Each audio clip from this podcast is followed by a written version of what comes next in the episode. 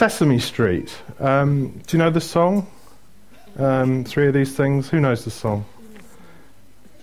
Three of these things belong together. Three of these things are kind of the same. One of these things is doing its own thing. No, you don't know it. Um, what's the what's the odd one out? Uh, we've got a Christmas pudding. We've got Father Christmas. We've got a helicopter, and we've got a Christmas tree. Uh, any guesses? Any of the children? Um, you don't. No, you two know the answers. Any children? Uh, Phil and Anne? No. Um, what's what's the guess? I reckon it's the Christmas tree. The lights won't be working on Christmas Day, but everybody else there will be. Oh, oh, too clever, too clever. Well, let's talk about Christmas pudding. Uh, Christmas pudding. Um, uh, it's an, essentially a Victorian recipe that we, we have today, except we're not allowed to have uh, real beef suet because that's supposedly not good for us, even though it does taste very good. Um, there are older ref- recipes of plum puddings that are found back into the 17th century. Um, and before that, we have to look for references in. Like, there's one in 1420 that uh, describes a thing called a standing pottage. Um, is that something you keep under the bed? I don't know. Uh, it's a dish of preserved veal, mutton, or chicken, thickened with bread, reddened with sandalwood, and full of currants. And by the time of Elizabeth I, uh, it was very popular, but it, uh, uh, but they also added plums to the concoction. Uh, and that's where the name plum pottage came from. So 1420, perhaps the beginning of the Christmas pudding. Not quite the Christmas pudding that we love and know, uh, but a Christmas pudding nonetheless. Uh, but 1400 years after the birth of Christ, so not, not very good for uh, anything to do with Jesus, really. Um, what about the, the Christmas tree? Um, the Christmas tree, um, apparently, St. Boniface, whoever hit him, bless his cotton socks, um, 672 to 70, 754. Um, he apparently went down and, at some point during that period, went and cut down a tree that was devoted to the god Thor and, uh, and stuck it up in a house just so that uh, he could show that the Norse gods uh, didn't count for anything where they were living. Uh, Wikipedia says that the tradition of the Christmas tree was established by Martin Luther. Martin Luther, uh, as a Protestant counterpart to Roman Catholic nativity scene. Oh dear. Apparently, Luther established the Christmas tree as a symbol of the tree of life in the Garden of Eden. Did you know that? That Wikipedia. You see, Wikipedia. yeah. I once found a, a, thing that said "Away in a Manger" was written by Martin Luther. I don't think so. Somehow. Uh, Father Christmas. Well, um, tradition has it that St. Nicholas uh, was born in 280 AD in Patara, a city of Lycia. That's a Bible, Bible region, isn't it? In Asia Minor. He became known as the gift giver of Myra. His gifts were given late at night so that the gift giver's identity would remain a secret. Now, there's a later European folklore of, of a man who would leave sweets for good children and a stick for bad children. Um, and, and, and so was born uh, Santa Claus. And uh, of course, Coca Cola is probably the company we have to thank in the 1930s for popularizing uh, the man in the red cape. Uh, but uh, there we are Father Christmas, Christmas tree, and Christmas pudding. Well, and the, the other picture there is a, a Westland Sea King search and rescue RAF helicopter. You can actually see uh, perhaps there is um, a little line coming down here, and there's a there's somebody searching and rescuing even there. Um, but uh, that's obviously got nothing to do um, with Christmas. Um, or have we got that all wrong? Actually, perhaps the helicopter has more to do with Christmas than Christmas pudding, Christmas trees, and Father Christmas.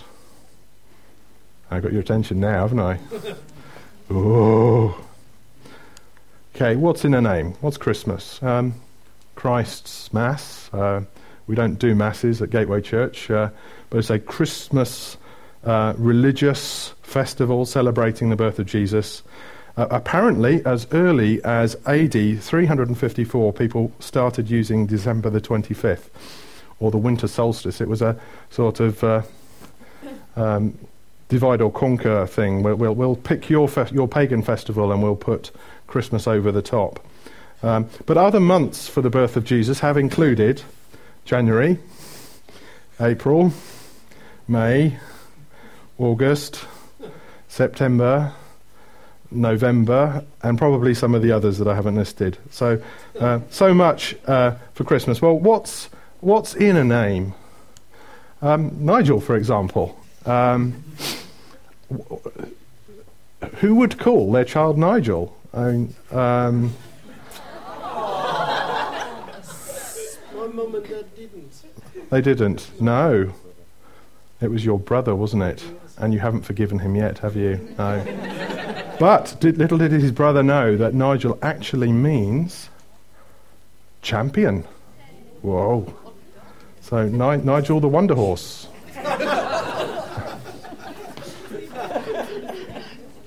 Okay, what about what about the name Jesus? Uh, what does what does that mean? Well, it's uh, the Greek uh, uh, is Jesus, uh, I-E-S-U-S. Uh, so this is an English transcription of that. Um, but that is itself a transcription of the, the, the Hebrew Yeshua. Yeshua. And Yeshua is the name that we have in English, Joshua. Uh, great uh, man of God in the Old Testament, uh, mighty warrior, and uh, one of the, the two good spies uh, when they were going into the, the land of Canaan. And it actually means God save. It's actually an exclamation. It could mean God saves, but actually, Yesh- Yeshua means God save. God save. So the RAF Sea King helicopter might be nearer than we think. Um, search and rescue is the theme there, and a big theme actually of the carols that we've sung is that God is going to send a saviour. Jesus the Saviour. So the helicopter might be closer to the birth of Jesus than Christmas pudding, Christmas trees, and Father Christmas himself.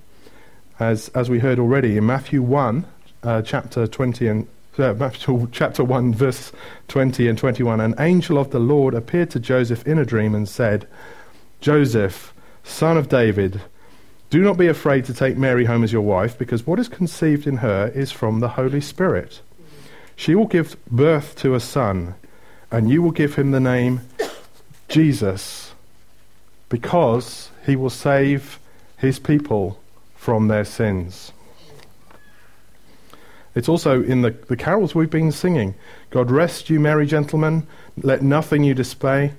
Remember Christ our Saviour was born on Christmas Day to save us all from Satan's power when we'd gone astray. Or joy to the earth, the Saviour reigns. No more let sin and sorrows grow, nor thorns infest the ground. He comes to make his blessings flow, far as the curse is found. Or to you in David's town this day is born of David's line a Saviour who is Christ the Lord, a rescuer, a Saviour. Jesus is the Saviour of the world. He saves people from sin, from death, and from hell. He saves people that have gone astray. He saves people from Satan's power. He saves those who are under a curse. And Jesus is the only Saviour of the world. Acts chapter 4 and verse 12 says, Salvation is found in no one else. It's a big claim, isn't it? Salvation is found in no one else. For there is no other name under heaven given to men by which we must be saved. So the theme of rescue and salvation and Jesus the Saviour is huge. And yet it's something that in the Christmas pudding, Christmas tree, Father Christmas view of Christmas, we, we see very little. A Saviour who is Christ the Lord. You will call him Jesus because he will save his people from their sins. Of course, Jesus uh, will only mean anything to you if you realize that you need saving, that you realize that you're in danger. Um, the Bible says you are in danger. The Bible says in Romans 3, 20, should get, uh, get Nigel to sing it now? Romans 3, 23. No, no, okay. Um, I've taken even a bigger payment for that one. Uh, Romans 3:23 all have sinned and fall short of the glory of God. Romans 6:23 says the wages of sin is death. But the free gift of God is eternal life in Christ Jesus our Lord. Uh, the wages of sin is death, but the free gift of God is eternal life in Christ Jesus our Lord. And, and this is why so many Christians like to give gifts at Christmas time. It's to celebrate the gift that they have been given of life in Jesus Christ. Uh, a true gift is something you didn't deserve, you, you didn't earn. It was something that's given by a giver freely from their hearts, freely without any strings attached. Um, it's important when we, when we read that. The wages of sin is death, but the free gift of God is eternal life through Christ Jesus our Lord. Jesus the Saviour. And this is where the true Christian message is completely opposed to the message of Santa Claus. I don't know if you've ever thought about this. Anyone know that? I don't. We should. You probably had this actually. Uh, you better watch out. Yeah. Listen talk about child abuse and scaring ch- little ones. He sees you when you're sleeping. He knows when you're awake. He knows if you've been bad or good. So be good, for goodness sake. You better watch out. You better not cry. You better not pout. I'm telling you why. Santa Claus. Santa Claus is coming to town. He's making a list and checking it twice. He's going to find out who's naughty and nice. Santa Claus is coming to town. Now, have I ruined it for you, Nigel? Good. Because the Jesus who brings salvation as a free gift is not the one who rewards good and punishes bad. He's not the one who lives sweets for the nice people and a stick for the bad people. He's the one that says, I have a gift of salvation for you and it's free. Now that is a story worth telling, but we've exchanged it for something that actually is substandard, isn't it? Compare that with what we read in Ephesians chapter 2, verses 1 to 10. As for you, you were dead in the transgressions and sins in which you once walked, following the, wor- the course of this world, following the prince of the power of the air, the spirit that is now at work in the sons of disobedience. Among them, we all once lived in the passions of our flesh, carrying out the desires of the body and the mind, and were by nature like and were by nature children of wrath, like the rest of mankind. But God, being rich in mercy, because of his great love with which he loved us, even when we were dead in transgressions, made us alive together with Christ. By grace you've been saved, and raised us up with him and seated us with him in heavenly places in Christ Jesus, so that in the coming ages he might show the immeasurable riches of his grace in kindness towards us in Christ Jesus. For it is by grace you've been saved through faith, and this not of your own doing, it's the gift of God. Not a result of works, so that no one can boast. For we are his workmanship, created in Christ Jesus for good works, which God prepared beforehand that we should walk in them. You see, Santa Claus teaches a religion of works. Do good and you get sweet. Do bad and you get whacked. Be good, watch out, don't cry, don't pout.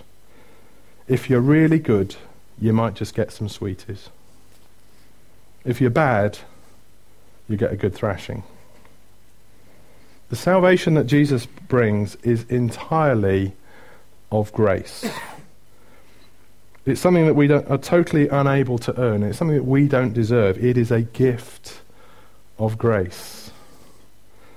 Once you've received that gift by faith, you're empowered to do good works, but the good works come after. They don't come first. They're not the thing that earns the salvation.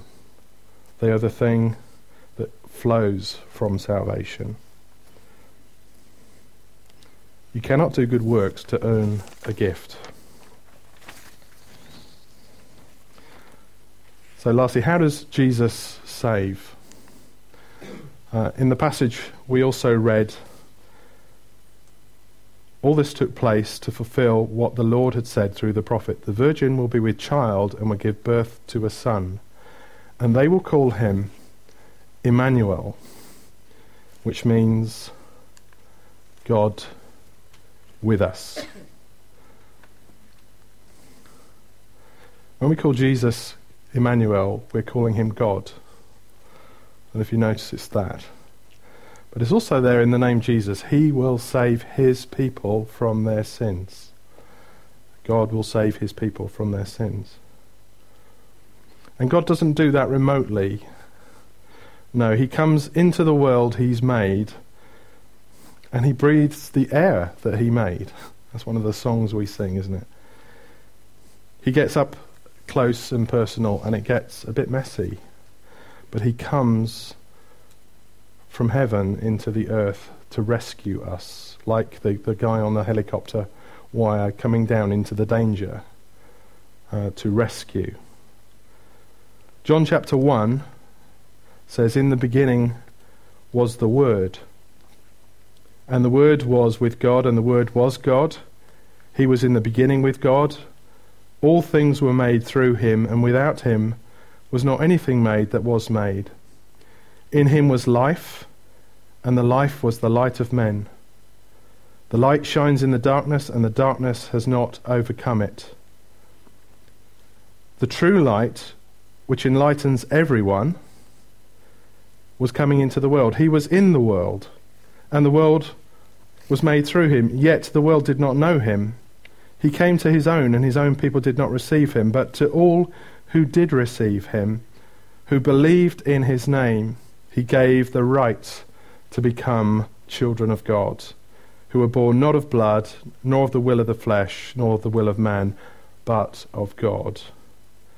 And the Word became flesh and dwelt among us.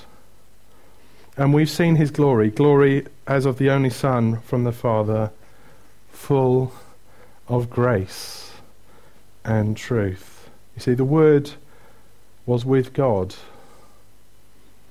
The Word was with God. And the Word became flesh and dwelt among us. He left the presence of the Father. What did that cost for him? It's an amazing thought, isn't it? The one who was there in the beginning with God, who through him all things were made, he left that to come down into the danger zone to rescue us. Think of what that cost for him. It cost him a lot in the end, didn't it?